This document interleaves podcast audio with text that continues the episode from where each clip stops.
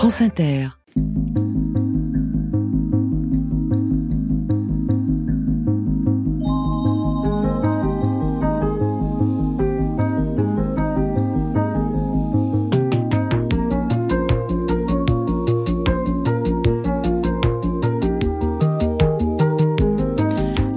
Ascaride irradie sur les écrans de cinéma et de télévision et sur les scènes de théâtre. C'est sur ces dernières qu'elle a appris à se comporter avec les atours attendus du féminin, elle qui était un énergique garçon manqué, qui, je la cite, marchait comme un grenadier avant d'atterrir au Conservatoire de Marseille. Depuis 54 ans, avec son compagnon Robert Guédiguian, elle raconte l'histoire de femmes et d'hommes sur lesquels on ne se retourne pas. Un monde populaire, digne, qui ne parle pas mais qui agit, pour la citer encore. Sur la scène de la Scala de Paris, elle prête sa voix à une figure et sur laquelle on s'est beaucoup retourné, mais issue, comme elle, d'un milieu modeste, l'avocate Gisèle Halimi, aujourd'hui disparue. Créée en 2022, la pièce Une farouche liberté, mise en scène par Léna Pogam, est adaptée du livre d'entretien mené par Annick Cogent avec Gisèle Halimi, donne à entendre la force d'une âme convaincue de son destin et qui s'est toujours battue pour défendre les femmes. Philippine Pierre Brossolette, qui a initié le projet et signe l'adaptation, a invité Ariane Ascaride à la rejoindre pour faire entendre l'esprit de la batailleuse, dont les combats ont changé les lois concernant l'avortement et la pénalisation du viol. Entrecoupé d'archives sonores, le spectacle sera visible du 27 février au 31 mars prochain. Éloge de la persévérance au programme du Grand Canal de ce soir. Bonsoir à toutes et à tous. France Inter, Grand Canal, Eva Bester. Bonsoir Ariane Ascaride. Bonsoir. À quoi avez-vous le plus pensé aujourd'hui? Aujourd'hui? Oui. À Gisèle Halimi parce que j'ai parce que j'ai répété puisqu'on recommence demain. Donc euh, j'ai pensé à elle, euh, à mon costume, à mes chaussures, à voir si j'avais rien oublié, si tout était en place. On a fait un filage. donc voilà, j'ai pensé à Gisèle Halimi. Elle vous émeut quand vous dites ces mots ou vous les avez trop entendus? Non, je, les, je crois que je pourrais les entendre encore très très longtemps. C'est plus que de m'émouvoir. Elle me réconforte. Et j'ai la sensation d'être, euh, euh, comment vous dire, pas moins seule, parce que je ne suis pas seule, mais d'avoir la chance de faire entendre une femme d'un courage et d'une ténacité absolument incroyable, une femme extrêmement intelligente aussi, et qui euh, me permet dans une certaine mesure, de faire entendre des choses qui me sont fondamentales pour vivre. Ça, on va en parler. Est-ce que vous pensez qu'on a d'autres Gisèle Halimi aujourd'hui? Pour l'instant, non. Mais je suis sûre qu'il y en a. Elles sont en préparation. Elles vont, elles vont arriver. Vous savez, Gisèle Halimi, c'est quelqu'un de d'étonnant parce que pour qu'elle puisse se battre comme elle se bat pour, euh, pour la loi, pour l'avortement ou pour euh, les lois pour le viol, elle a eu, je dirais, entre guillemets, une formation incroyable puisqu'elle a été avocate des Félagas pendant la guerre d'Algérie. Est-ce que vous pouvez rappeler aux auditeurs qui ne sont pas familiers avec ce terme ce qu'est un Félaga? Alors, un Félaga, c'était les combattants pendant la guerre d'Algérie pour l'indépendance de l'Algérie.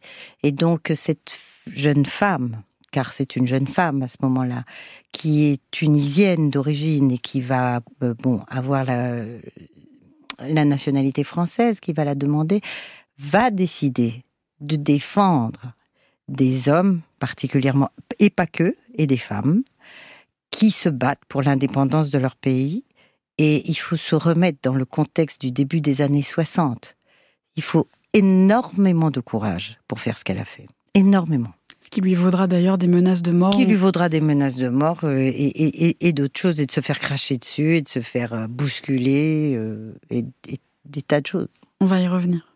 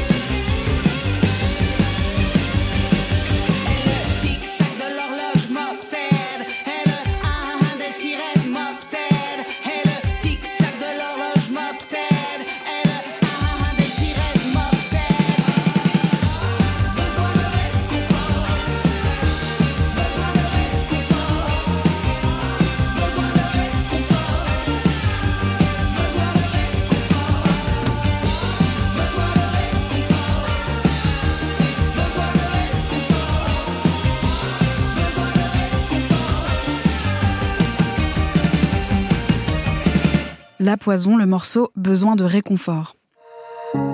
Grand Canal. Eva Bester sur France Inter. Ariane Ascaride, vous jouez avec Philippine Pierre Brossolette dans Une farouche liberté, pièce dans laquelle vous interprétez tour à tour Gisèle Halimi, avocate, militante, féministe et femme politique. Et rappelons-le, née en 1927 à la Goulette en Tunisie et morte en 2020 à Paris. La pièce est l'adaptation scénique du livre d'entretien mené par Annick Cogent. Et j'ai lu que vous n'aviez pas voulu regarder de vidéo d'Halimi avant de l'interpréter. Non, parce que, parce que ça m'aurait figé. Parce qu'elle est tellement géniale consciemment ou inconsciemment, j'aurais voulu reproduire des choses, sa manière de parler, telle que je le joue, elle parle pas du tout comme ça. Et je me suis dit, c'est pas possible, il faut pas que je fasse ça. Sinon, j'aurais été figée. Alors, comment avez-vous élaboré euh, la voix que vous lui donnez? En fait, euh, quand j'ai lu, euh, quand j'ai lu l'adaptation que m'a donnée Philippine Pierre Brossolette, c'était étonnant parce qu'il y avait des choses que je, c'était même pas que je comprenais, c'est que je ressentais, je, je, je, je savais exactement ce qu'elle disait, particulièrement par rapport à son enfance. Vous voyez? Puisque je suis aussi une fille qui est née au bord de la Méditerranée, en face. Je suis née en face. Vous êtes née à Marseille, vous êtes mmh. d'origine italienne, euh, mmh. vous avez deux grands frères. Mmh. Et, je leur portais le café au lit. Oui, comme elle, mais elle a fait une grève de la faim. Elle, elle a fait une grève de la faim. Et moi, ce qui est terrible, c'est que je n'ai pas fait une grève de la faim. Et dans une certaine mesure, j'étais fière d'aller porter le café au lit de mes frères. Vous voyez, c'est ça. C'est là que ça commence. Ça commence très, très, très, très jeune. Très, très jeune. Et euh, tout le monde disait Oh, qu'elle est mignonne. Et moi, et puis. Euh, et j'avais des tresses à cette époque-là, et puis un jour on m'a coupé les cheveux, et le jour où on m'a coupé les cheveux, ma vie a changé. Alors il y a une anecdote très amusante à ce sujet, Ariane Ascarit, c'est votre père, ancien coiffeur, vous coupe mmh. les cheveux, mmh. vous descendez dans la cour, mmh. et la boulangère je vous laisse bonjour petit. Oui. C'est-à-dire que je suis descendue, je suis sortie dans la rue et euh, j'avais un petit pantalon. Et j'avais les cheveux courts et un petit pantalon. Et euh, je suis rentrée dans la boulangerie et la boulangère qui me connaissait depuis que j'étais née m'a dit bonjour petit. Et là je me suis dit oh et surtout je me suis mise à courir.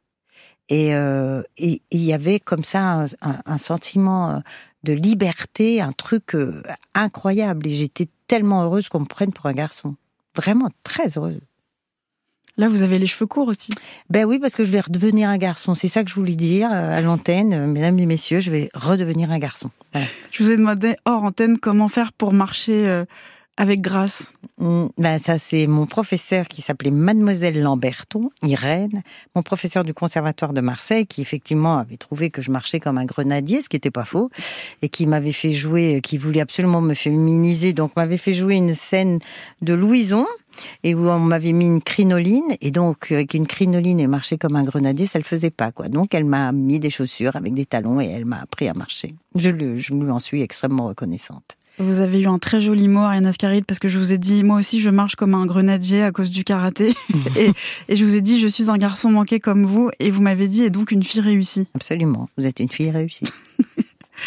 Ce qui vous fascine, en tout cas chez Gisèle Halimi, c'est un mélange de fermeté et de douceur. Mmh. Vous aviez donc vu déjà des interventions d'elle. Vous l'avez même croisée à un meeting féministe. Oui, je l'avais croisée une fois, mais j'étais vraiment, il y avait plein, plein d'autres gens, donc euh, c'était pas, si, si, vous voulez, c'était pas une rencontre comme ça. Mais c'est ça qui, qui est fascinant, c'est qu'elle a une force inimaginable parce que après, je les ai regardées, hein, les les particulièrement cette euh, cette émission où elle se fait traiter vraiment de manière absolument épouvantable par d'autres bonnes femmes qui sont là euh, au moment au moment du procès de, de, Bobigny où elle fait une émission et où les et, et où ça vient petit à petit où ces bonnes femmes lui disent mais vous alors qu'est-ce que vous préférez? Vous êtes française ou ou vous êtes euh, vous êtes africaine? Euh, c'est c'est ignoble c'est juste ignoble. Je, je, conseille à tout le monde de regarder ça.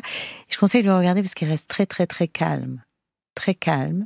Et elle dit ce qu'elle a à dire avec euh, une grande élégance et une grande douceur. Ce que je suis incapable de faire, moi j'aurais déjà cassé le fauteuil, je crois.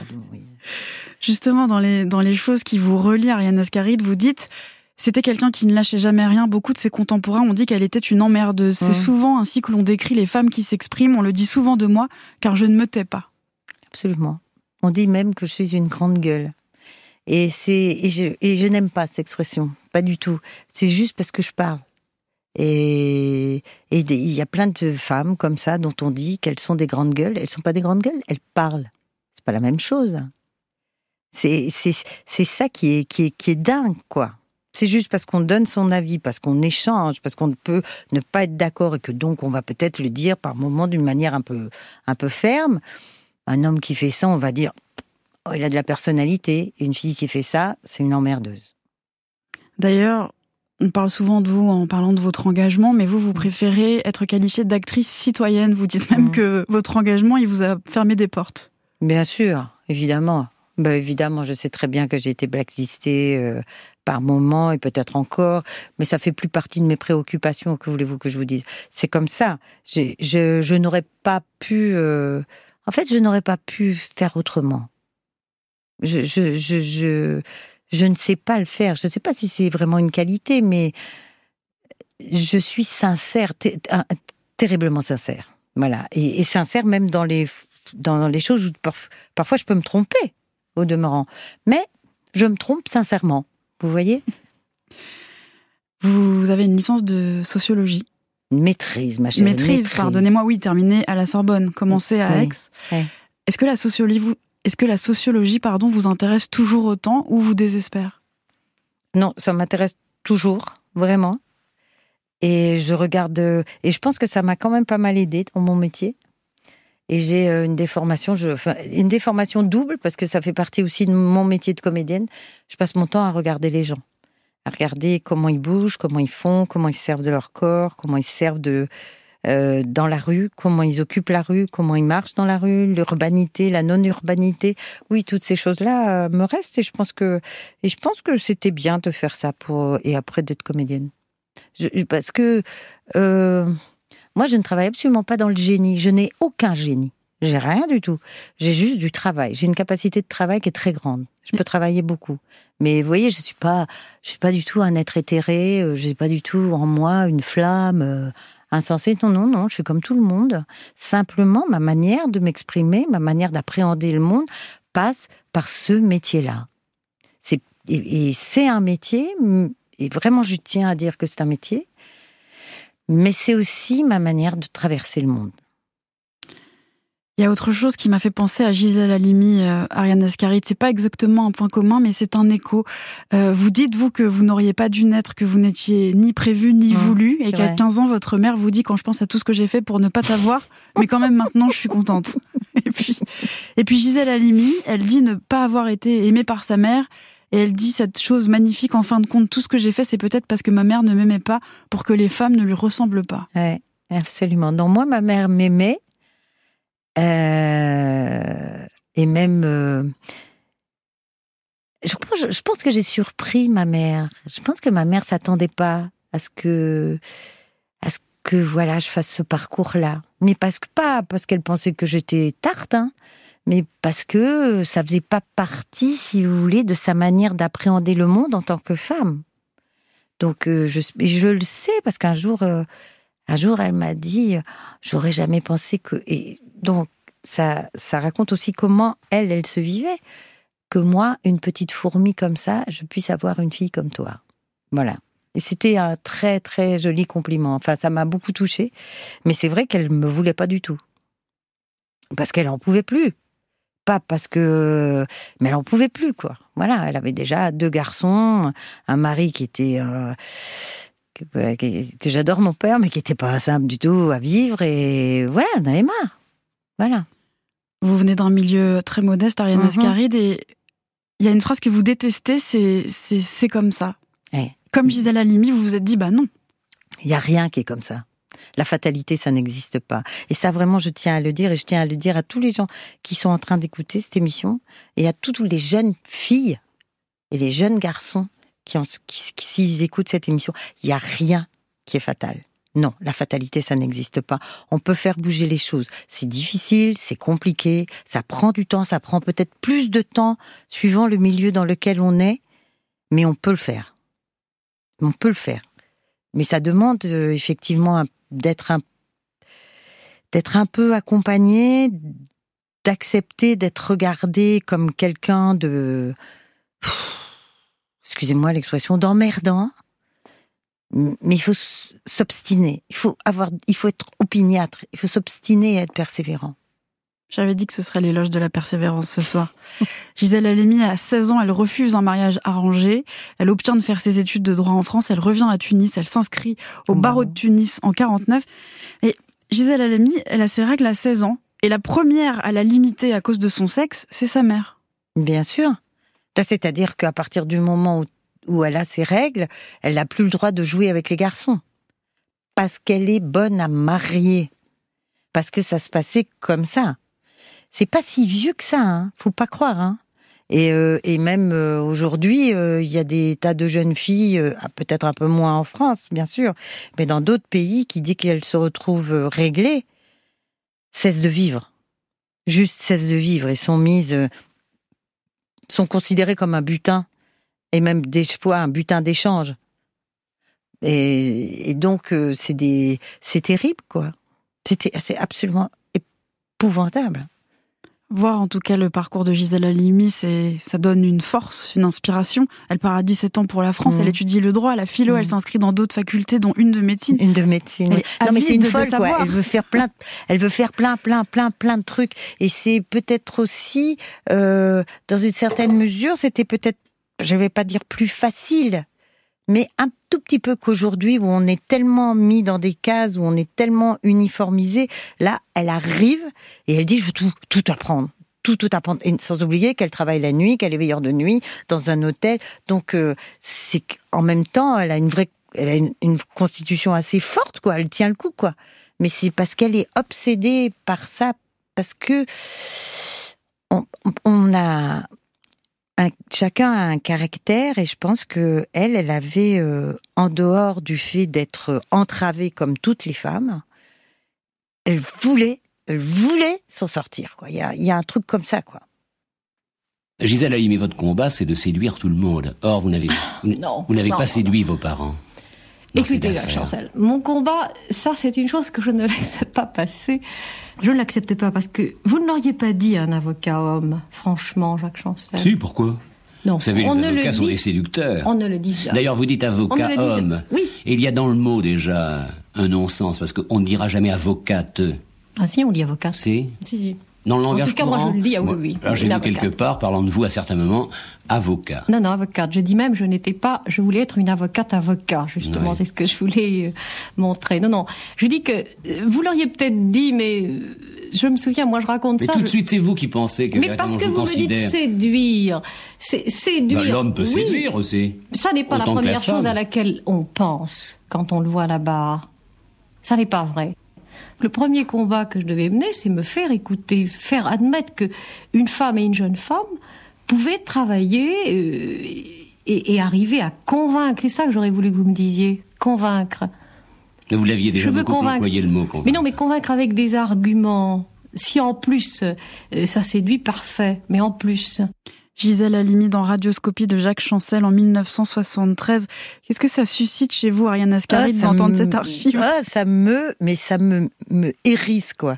Ça me hérisse. Quelle gentillesse elle a pour expliquer à ce pauvre...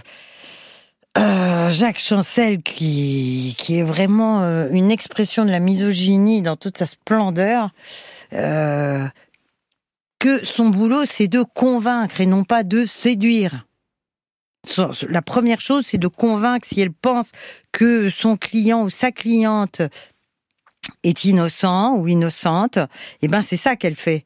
Et pas, elle vient pas faire la danse des sept voiles, bon Dieu de bon Dieu.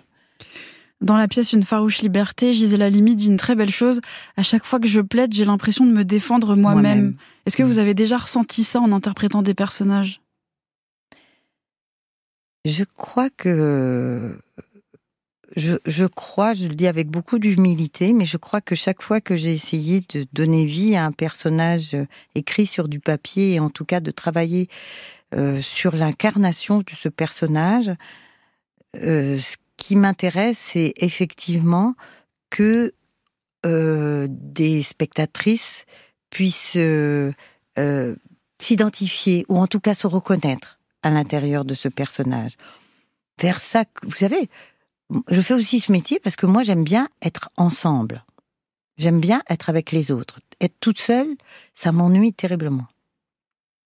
Je peux vous poser une question pratique? Oui. À un moment dans la pièce, vous jouez euh, à plat ventre. Hum. C'est pas trop difficile pour énoncer un texte d'être sur le ventre allongé?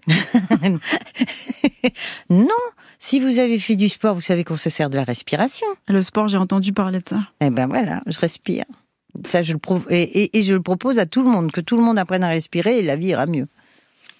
Gisèle Halimi a cette force sauvage, cette rage en elle. Et la lecture, ça a beaucoup compté. Ça a mmh. été même magique, c'est ce qu'elle dit. Et pour vous aussi, Ariane Ascaride, puisque vous avez même consacré un ouvrage à la lecture en 2018, Une mmh. force et une consolation, avec Véronique Olmy, vous dites que la littérature vous aide à supporter le réel. Oui, c'est vrai.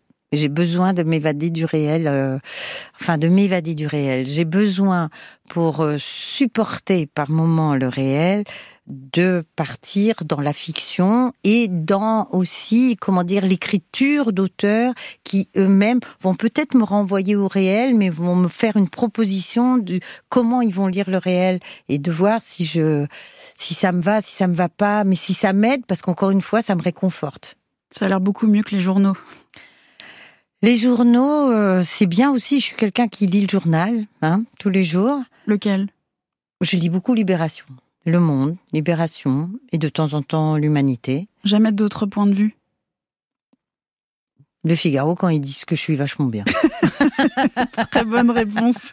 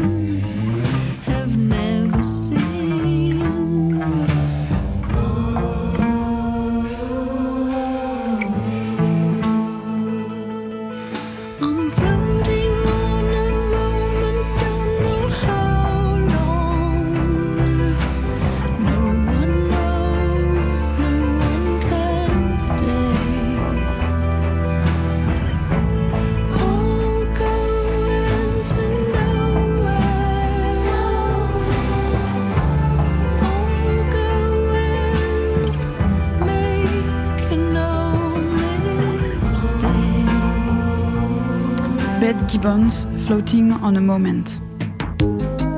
Grand Canal. Eva Bester sur France Inter. Ariane Ascari, donc continue d'évoquer avec vous la pièce Une farouche liberté qui commence demain à la Scala. Et sur scène, on peut voir un mur courbe sur lequel sont projetées des images. Mhm. Et à un moment, on voit cette phrase Ma liberté n'a de sens que si elle sert à libérer les autres. Bah oui, non bah oui, mais non, parce que ça paraît évident comme ça, mais je pense que peu de gens le pensent. C'est dommage pour eux. Oui, bah oui. C'est vraiment dommage pour eux, parce que c'est drôlement bien euh, de faire des choses, encore, je le redis, ensemble. Voilà. J'étais l'une des rares avocates des Félagas. J'étais donc considérée comme une traîtresse à la France, bien sûr. Pire qu'un traître. Il y avait des appels nocturnes, téléphoniques, anonymes, espèce de salope, tu ferais mieux de t'occuper de tes gosses. Ou putain bico, tu ferais mieux de reprendre l'avion postal, parce que sinon tu partiras d'ici les pieds devant. Il y avait des menaces de plasticage de mon appartement et, des petits cercueils envoyés par la poste. J'ai longtemps considéré ça comme des gesticulations, des intimidations, jusqu'à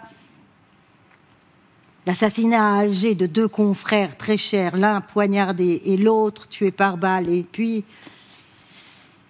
ce papier en tête de l'OAS me condamnant à mort et donnant l'ordre à tout militant de m'abattre immédiatement et en tout lieu. Mais je n'ai jamais eu peur. C'est vous qu'on entend, Ariane Ascaride, interpréter Gisèle Halimi, qui dit n'avoir jamais eu peur et un peu plus tard, sauf une fois, en attendant sa mise à mort. Oui, parce que et c'est ça que je trouve euh, remarquable parce qu'elle elle le dit, c'était terrible quoi, puisqu'elle s'est retrouvée en prison euh, d'un coup euh, avec des mecs qu'elle entendait parler, des soldats qui disaient bon bah on va la fusiller quoi. L'autre tu dis bah non mais le commandant il est pas là bon tu parles, on lui dira que c'était fait. C'était terrible quoi. C'était terrible. Des soldats de l'armée française. Des soldats de l'armée française bien à Alger. Et ce qui est remarquable, c'est qu'elle semble en effet ne pas avoir peur, mais il y a quelques petits détails qui trahissent quand même son humanité, évidemment. Par exemple, les petits boutons de sa robe. qu'elle euh, tripote tout le temps.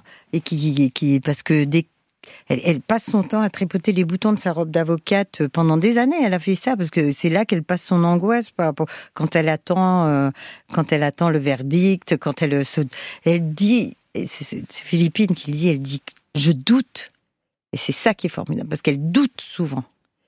Et je pense que le doute, c'est une chose très très importante. Et donc, assumer le doute, ça veut, ça veut dire être très très courageux. Et, et en même temps, se dire, je peux pas faire autrement que de faire. Oui, Gisèle euh, m'a défendu. Euh, elle a mis beaucoup de cœur à me défendre. Elle ne voulait pas. Euh, elle voulait que tout se sache. Euh, parce que à l'époque, le général de Gaulle a dit pas de torture. Or, la torture existe, a toujours existé jusqu'à la fin de la guerre. Et c'est comme ça que j'ai raconté ma vie à Gisèle.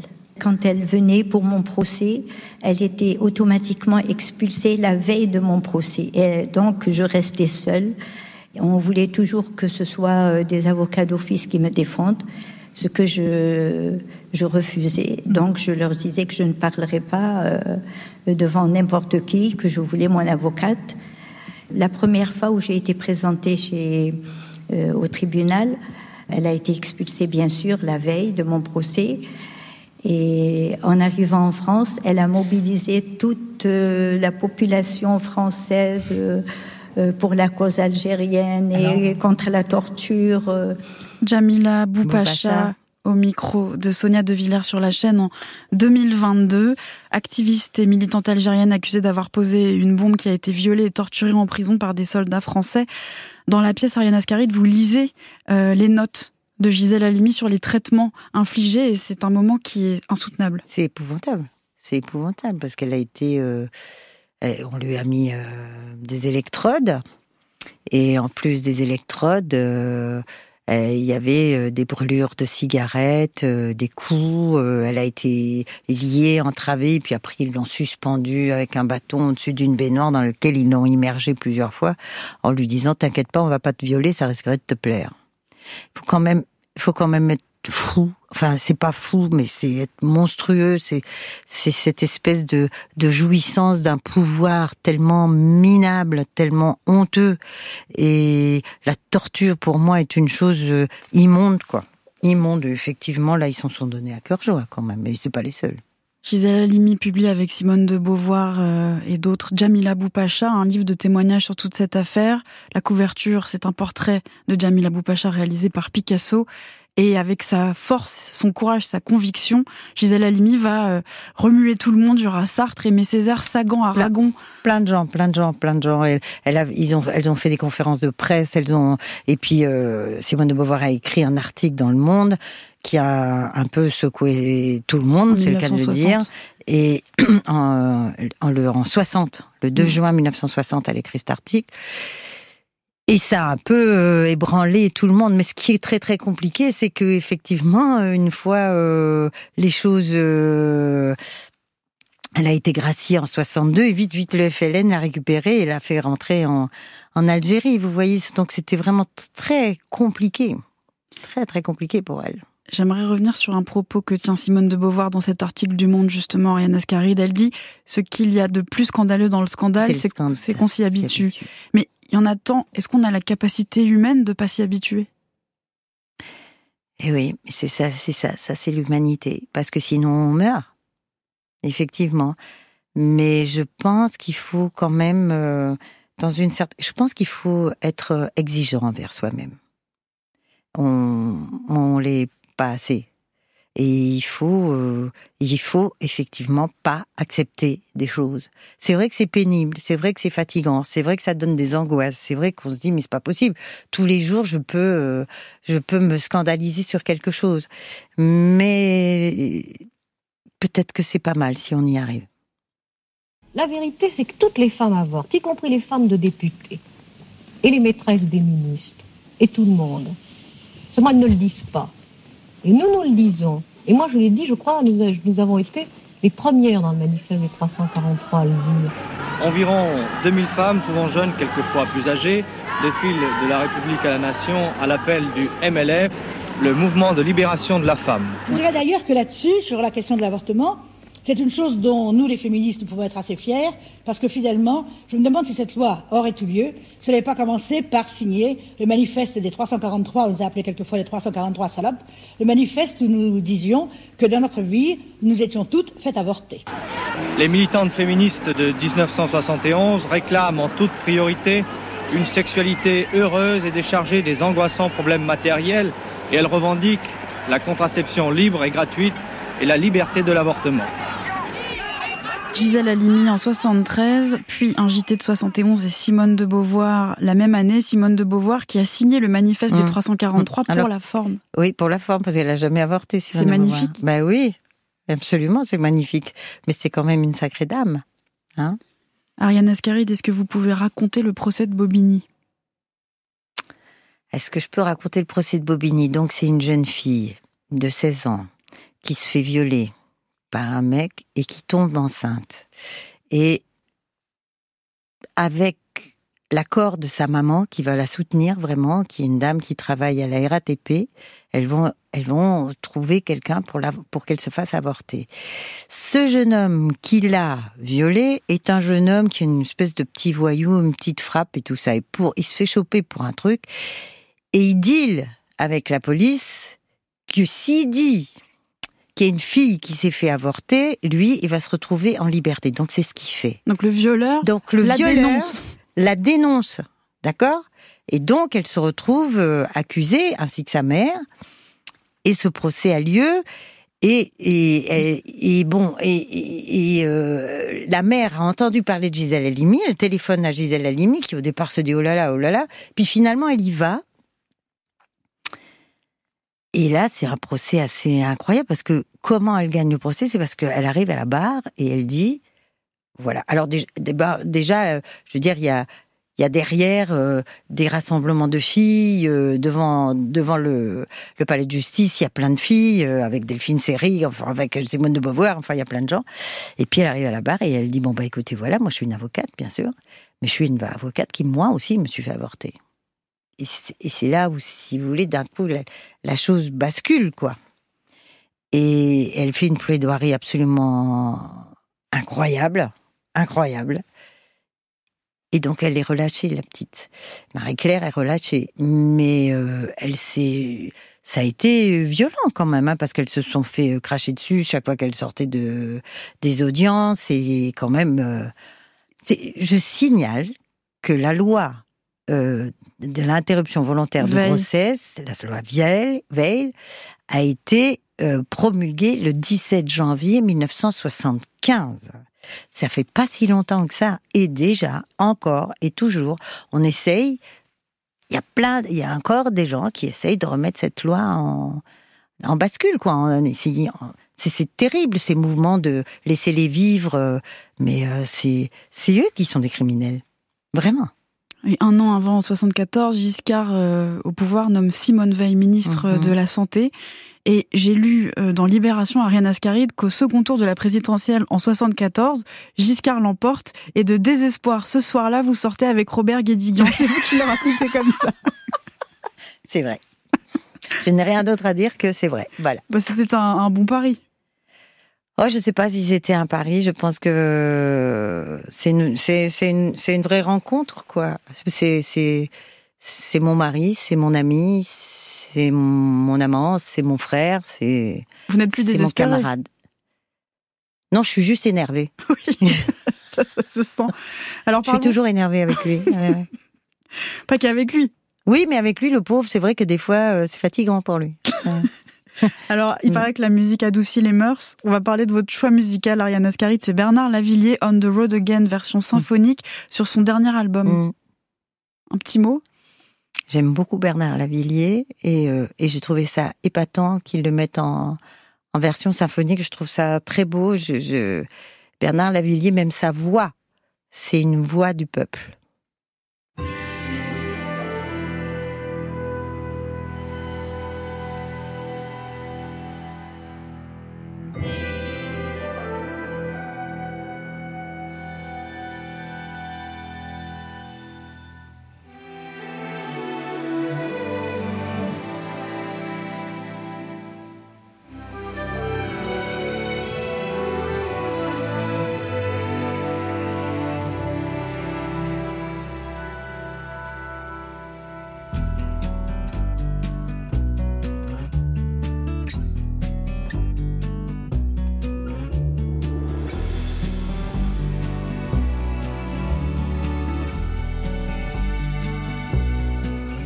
Nous étions jeunes et larges d'épaules, bandits joyeux, insolents et drôles. On attendait que la mort nous fronde on the road again, again, on the road again, again.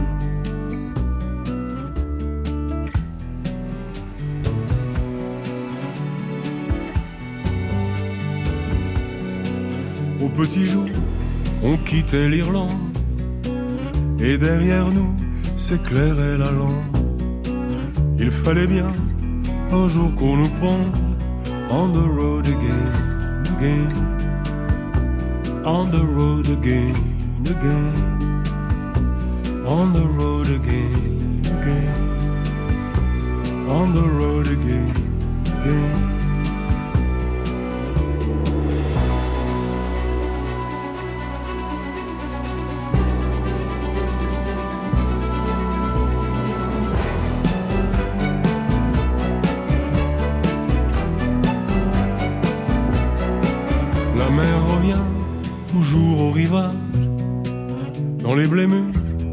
Des fleurs sauvages.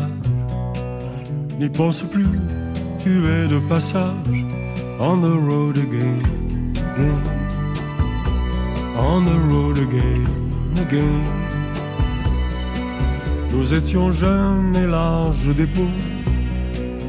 On attendait que la mort nous frôle. Elle nous a pris les beaux et les drôles. On the road again, again. On the road again, again. On the road again, again. On the road again, again.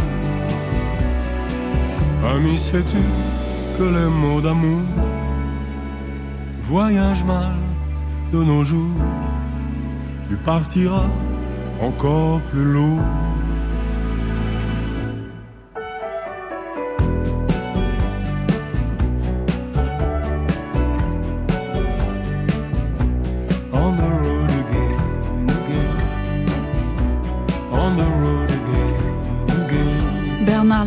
On the Road Again, version symphonique sur son dernier album. Ariane Ascaride, je vous ai demandé de faire découvrir, pardon, et vous écoutez Grand Canal sur France Inter, comment ai-je pu l'oublier?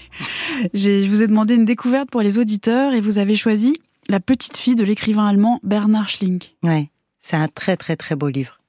Et euh, c'est un livre qui raconte aussi comment, si vous voulez, euh, après la chute du mur, les entre autres que ça raconte l'histoire d'un grand-père qui n'est pas vraiment un grand-père mais qui décide de devenir le grand-père d'une petite fille d'une petite fille qui vit dans les régions de l'Allemagne de ce qui était l'Allemagne de l'Est et qui découvre que cette petite fille elle est élevée dans une communauté nazie qui existe aujourd'hui. Et comment en fait livre, euh, d'une manière extrêmement intelligente, extrêmement émouvante, raconte comment, quand le mur est tombé, en fait, on s'est pas occupé des populations de l'Allemagne de l'Est. On les a pas, on n'a rien fait pour qu'ils s'intègrent vraiment à l'Allemagne de l'Ouest. Enfin, le truc c'est pas fait quoi. Et, et aujourd'hui, euh, voilà euh, pourquoi l'Allemagne se retrouve avec des gens qui ont des pensées extrêmement nazies. Et c'est un très très très beau livre que je conseille vraiment. Quand j'ai lu le titre, La petite fille, Ariane Ascaride, j'ai pensé à vos citations sur l'enfance. Vous dites Je n'ai jamais abandonné mon enfance. Vous dites aussi Il faudrait garder son enfance avec soi dans la poche jusqu'au dernier jour. Mmh, c'est vrai. Comment faire? Oh bah, Il faut juste la mettre dans sa poche. C'est pas compliqué. Mais si, euh, si on la voit pas?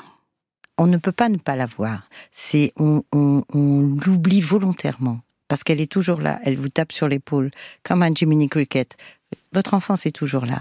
Il faut pas, comment dire, il ne faut pas la, il ne faut pas l'épousseter de votre épaule. Il faut la garder, il faut la mettre dans la poche. Elle est précieuse, elle est fragile, et en même temps, elle vous permet de regarder le monde avec euh, avec des yeux neufs.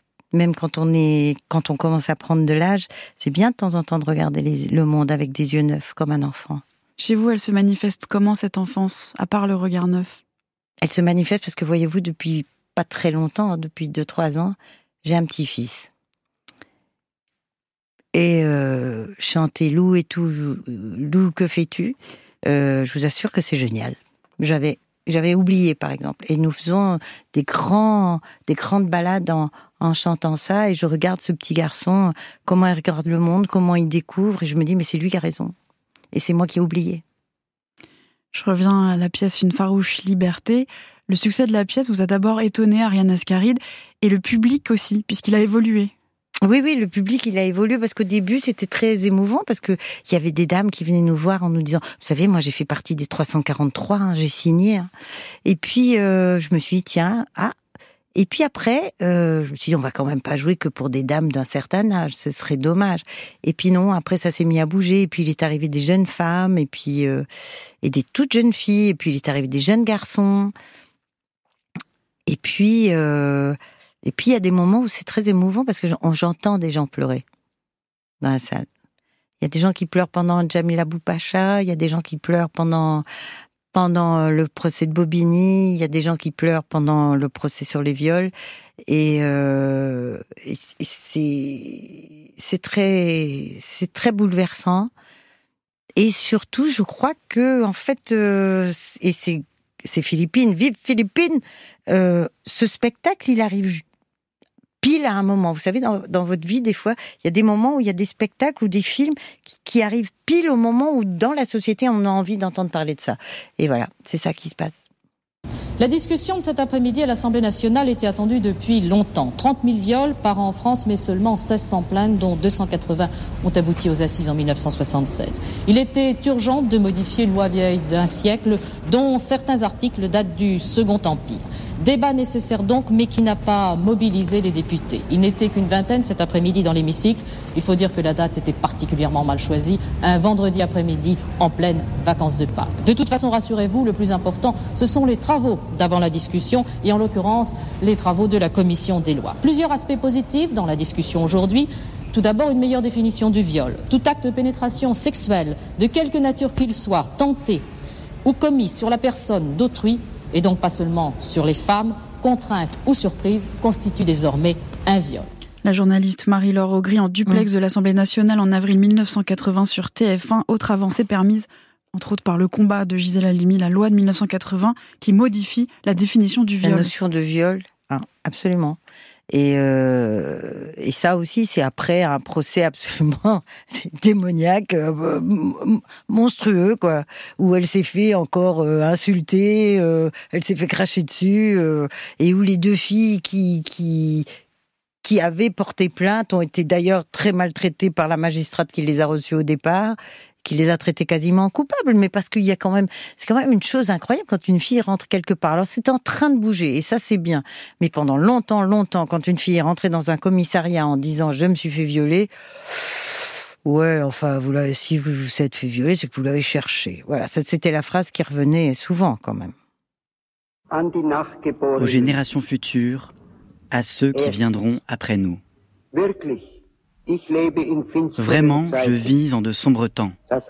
Un langage sans malice et signe de sottise, un front lisse d'insensibilité. Celui qui rit n'a pas encore reçu la terrible nouvelle.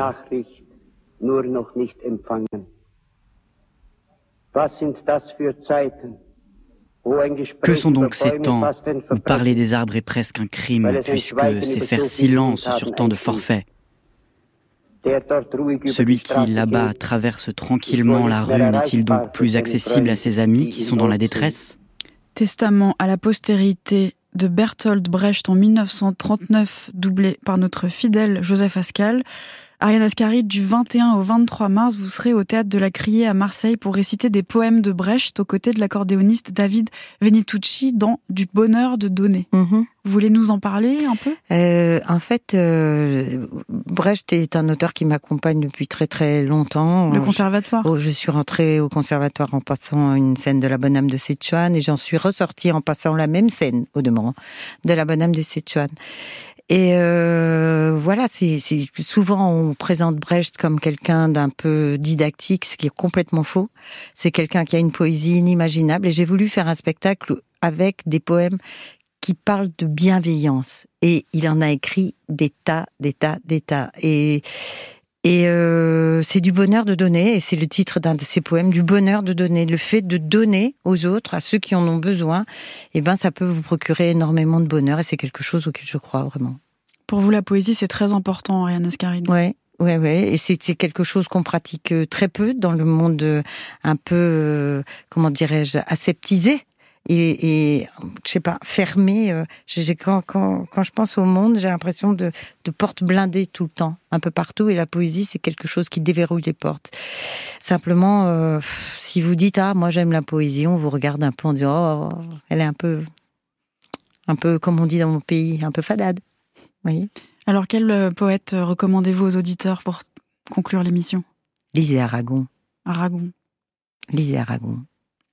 Vous allez jouer une pièce de Brecht, La Mère Courage de Brecht en 2025, mm. mm. dirigée par mm. Robin Renucci. Mm-hmm. Mm-hmm. Il ne vous quitte pas, ce Brecht ben non, et puis c'est euh, c'est une jolie manière de à la crier de revenir à Marseille et, et de faire comme une espèce de boucle parce que Mère Courage, ça fait un moment on me dit tu devrais le jouer, tu devrais le jouer, et puis je me sentais pas prête encore et je crois que là maintenant je peux peut-être y aller quoi. Merci beaucoup Ariane Ascari. C'est moi qui vous remercie. Du 21 au 23 mars au théâtre de la Criée à Marseille, vous réciterez des poèmes de Bertolt Brecht aux côtés de l'accordéoniste David Venicucci. Et je chante aussi, avec, parce qu'il a mis des poèmes en musique. Eh bien, vous chantez aussi dans du bonheur de donner. Vous serez dès demain soir et jusqu'au 31 mars à la Scala à Paris pour le spectacle Une farouche liberté aux côtés de Philippine Pierre Brossolette et dans une mise en scène de Lena Pogam. Le livre d'entretien éponyme de Gisèle Halimi avec Annick Cogent est paru chez Grasset en grand format et en poche. Il a également été adapté en roman graphique chez Stinkis par Annick Cogent, Sophie Couturier, Sandrine Revel et Myriam Lavial. Il est magnifique ce livre.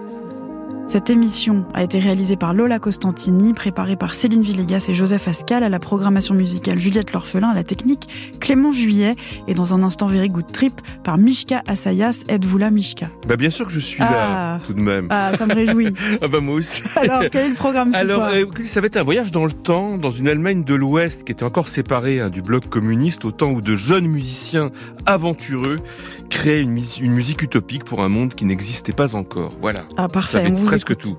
Merci.